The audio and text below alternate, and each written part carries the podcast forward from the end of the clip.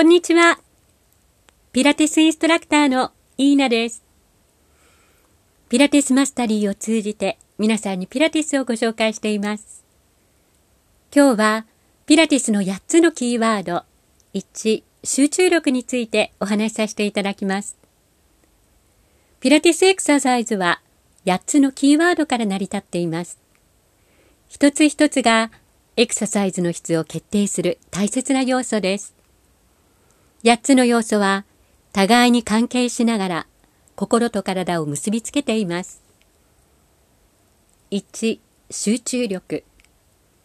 ピラティス氏は当時の西洋社会において心と体のトレーニングに目を向けた数少ない一人です。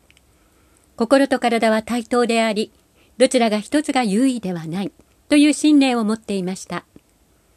テレビを見ながら、本を読みながら、のながらエクササイズでは自分の体に何が起きているのかを感じ取れなくなります。常に正しい体の位置でボディームーブメント、ボディブレースメント、動きと呼吸に集中しましょう。